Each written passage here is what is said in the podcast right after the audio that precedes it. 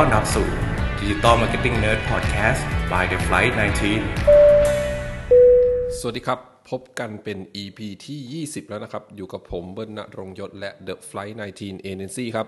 วันนี้มีข้อมูลดีๆ มาฝากกันอีกแล้วนะฮะ สืบเนื่องจากเมื่อ EP ที่ 15 นะครับ เคยเอาข้อมูลของ Social Media Today มาแชร์นะครับ เป็นข้อมูลของอสำรวจ การใช้งบประมาณ Social Media Marketing ในปี 2018 และการตั้งงบประมาณของปี 2019 โดยมีนักการตลาดมากกว่า 500 คนร่วมตอบแบบสอบถามนี้นะครับ แล้วก็ EP 15 นี้นะฮะ ได้ผลตอบรับค่อนข้างดีนะครับ ก็คือเป็น EP ที่มีผู้ฟังนะฮะ เป็นอันดับต้นๆนะครับของ EP ทั้งหมดที่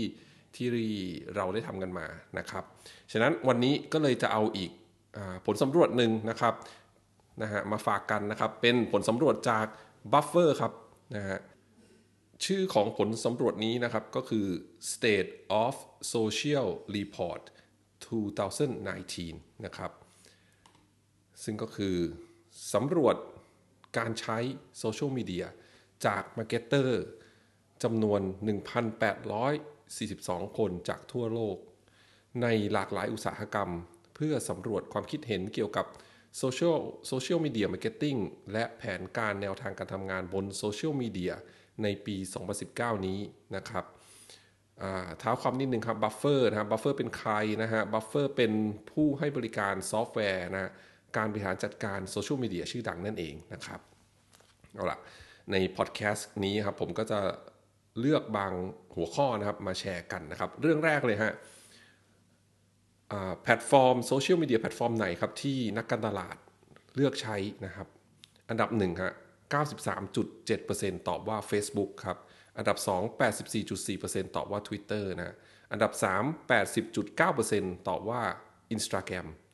แล้วก็อันดับ 4 ครับ 70%ครับ ตอบว่า LinkedIn นะฮะ แล้วก็อันดับ 5 ครับ 60.8%เป็น YouTube นะครับ แล้วก็นอกจากนั้นก็จะมี Pinterest นะฮะ WhatsApp นะฮะ IGTV Snapchat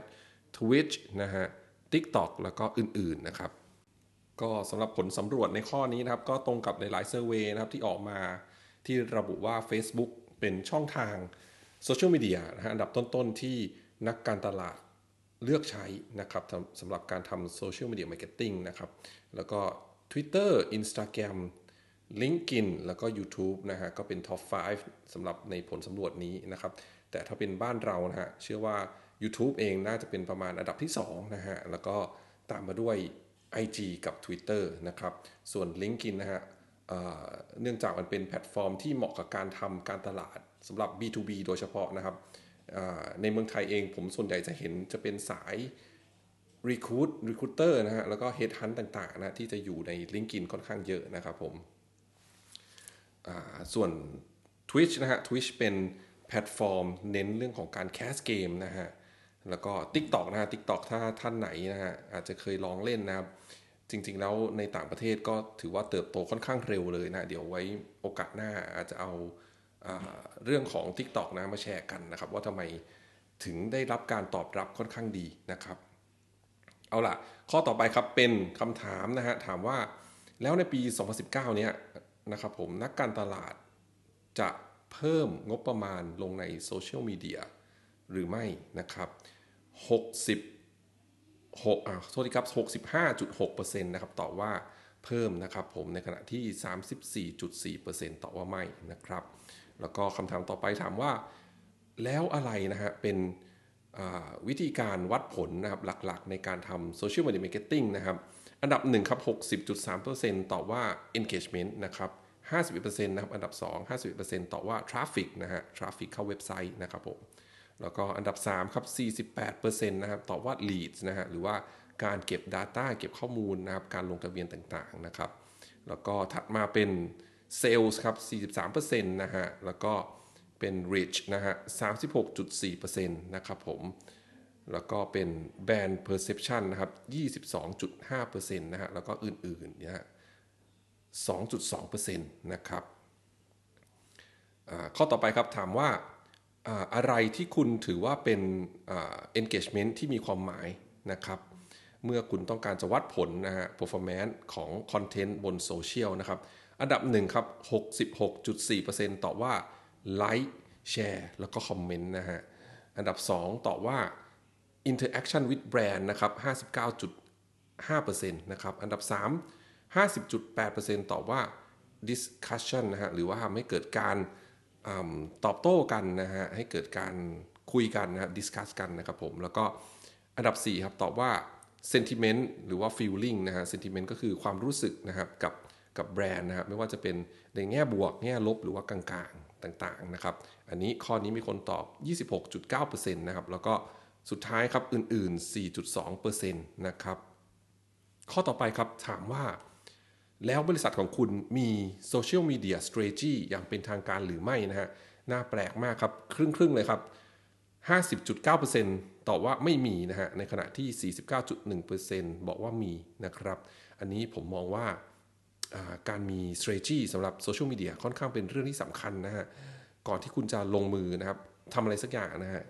execution plan ของท่านนะจริงๆ แล้วควรจะต้องมี strategy นะครับมามาครอบมาคุมแนวทางตั้งแต่ต้นนะครับ เพื่อให้มั่นใจว่าตัวข้อมูลนะ key message ต่างๆ ที่นำเสนอนะฮะหรือว่างาน creative นะฮะหรือแม้กระทั่งแนวทางในการตอบคำถามคอมเพลนต่างๆ เนี่ยมันควรจะต้องถูกวาง strategy ไว้ตั้งแต่ต้นนะครับผมเพื่อให้ทีมงานไม่ว่าจะเป็น ANC เอง หรือว่าทีมงาน in-house เนี่ยสามารถ ทำงานในทิศทางเดียวกันนะฮะแล้วก็ไม่ไม่ไม่เกิดการเขาเรียกว่าไม่ consistent นะฮะเหมือนว่าแปลกแยกทีมตอบ ก็จะตอบแบบหนึ่งทีมออกแบบก็ทำแบบหนึ่งและทีมคอนเทนต์ก็เขียนคอนเทนต์อีกแบบหนึ่งนะครับ ซึ่งการที่มี strategy เนี่ยจะทำให้ทุกทีม ทุกฝ่ายทุกคนที่ทำงานเนี่ยมองในภาพเดียวกันนะข้อต่อไปนะครับถามว่าโซเชียลมีเดียนะครับสำคัญกับ marketing strategy ของคุณยังไงของคุณหรือไม่นะครับ คำถามก็คือ how important is social media to your overall marketing strategy นะครับเยอะที่สุดครับ อันดับ1นะฮะ58.8%บอกว่า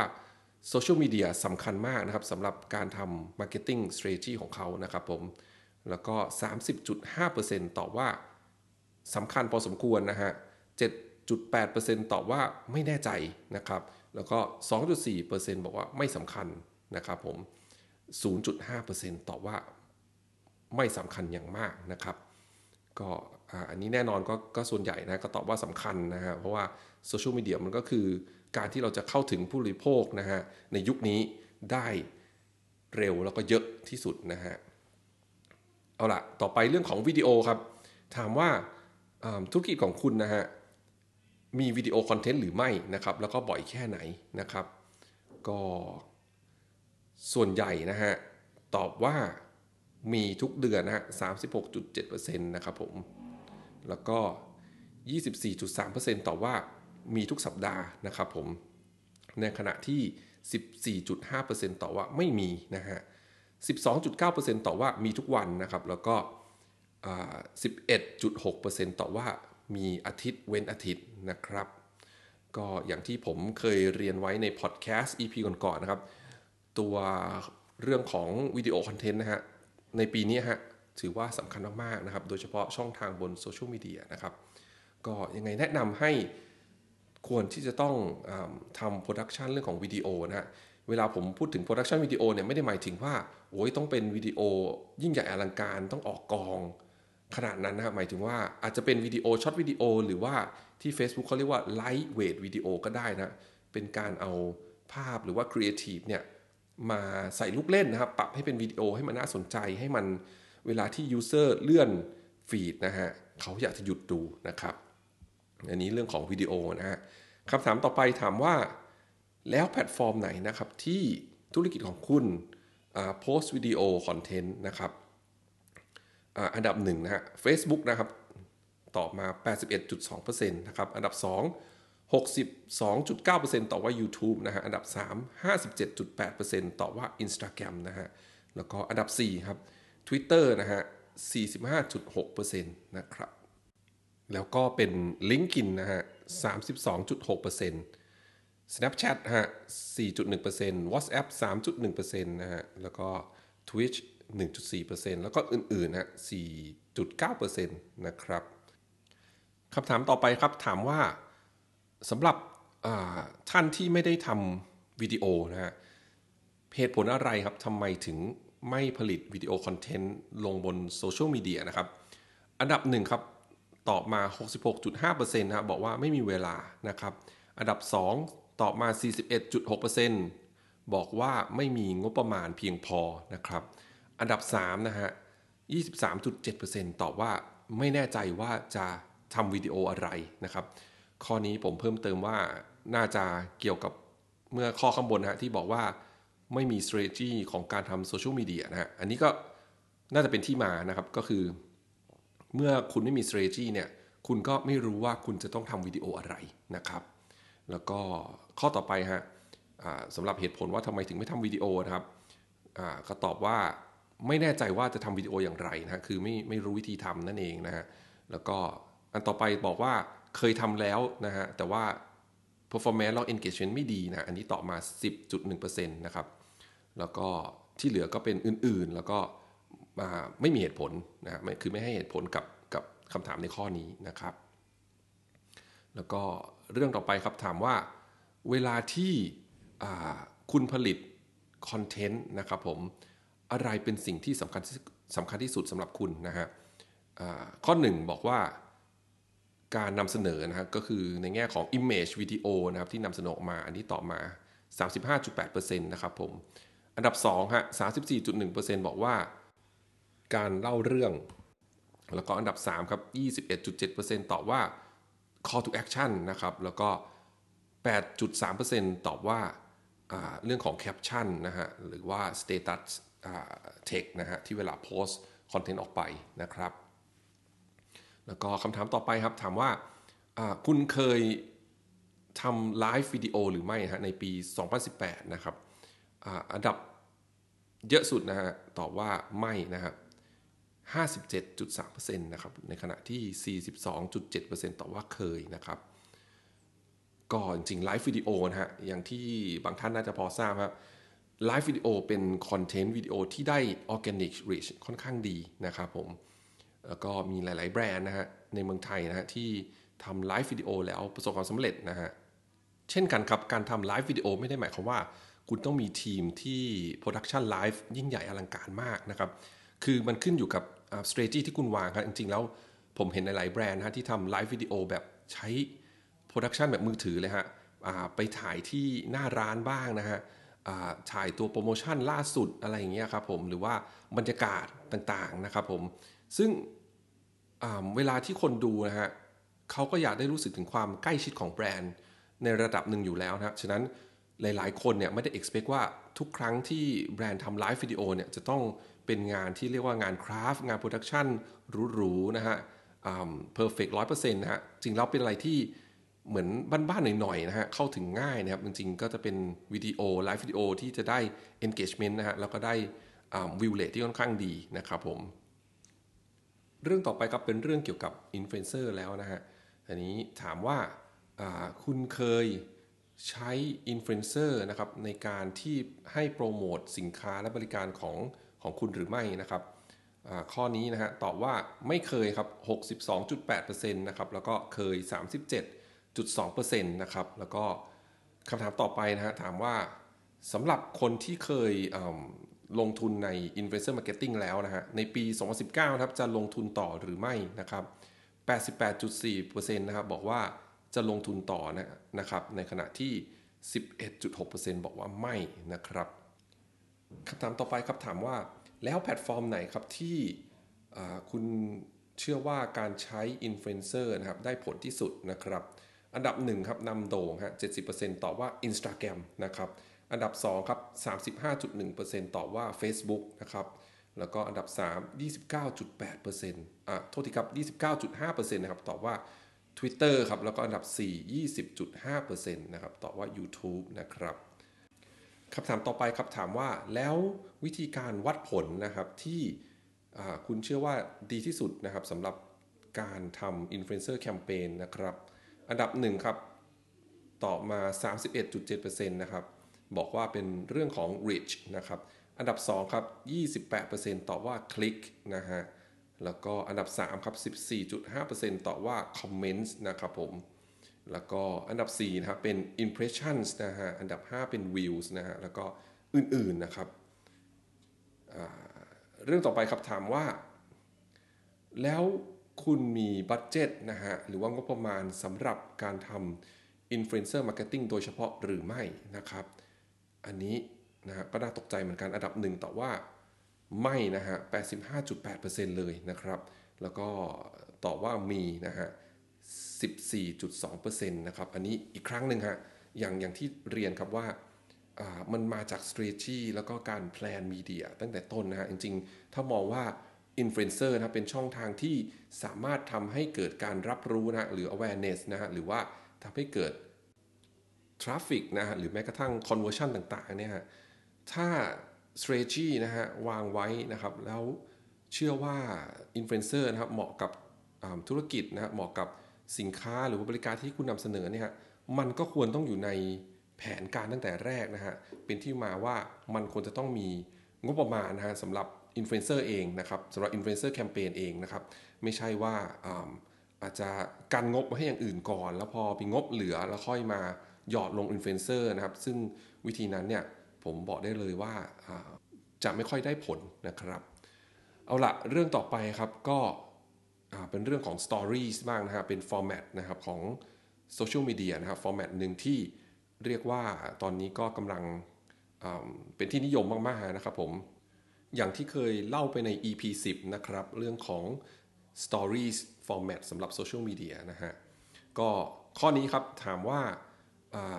ธุรกิจของคุณเคยลงทุนใน Stories Ad หรือไม่นะครับ อันดับหนึ่งฮะ62.9%ต่อว่ายังไม่เคยนะครับอรองลงมานะครับ 19.3%ต่อว่าเคยนะครับบน Instagram นะครับ แล้วก็ 13.2%นะครับบอกว่าเคยนะครับบน Instagram และ Facebook นะครับ ในขณะที่ 4.6%นะครับบอกว่าเคยบน Stories นะฮะ จริงๆแล้วใน format Stories เนี่ยฮะก็ใน universe ของ Facebook นะฮะมันเริ่มต้นจาก Instagram ก่อนนะครับ ก็บน Instagram เนี่ยตัวของความนิยมนะในการเล่นฟอร์แมตของ Stories เนี่ยก็เรียกว่าสูงกว่านะครับบน Facebook นะครับ แต่ว่าในตัวการซื้อโฆษณานะฮะตอนนี้เวลาที่เราสั่งซื้อโฆษณาเนี่ยเราสามารถเลือก placement ได้นะครับ ทั้งบน Instagram แล้วก็ Facebook นะครับผม คำถามต่อไปครับถามว่าแล้ว Stories เนี่ยมัน effective หรือเปล่านะฮะ มันได้ผลหรือไม่สำหรับคุณนะครับ ก็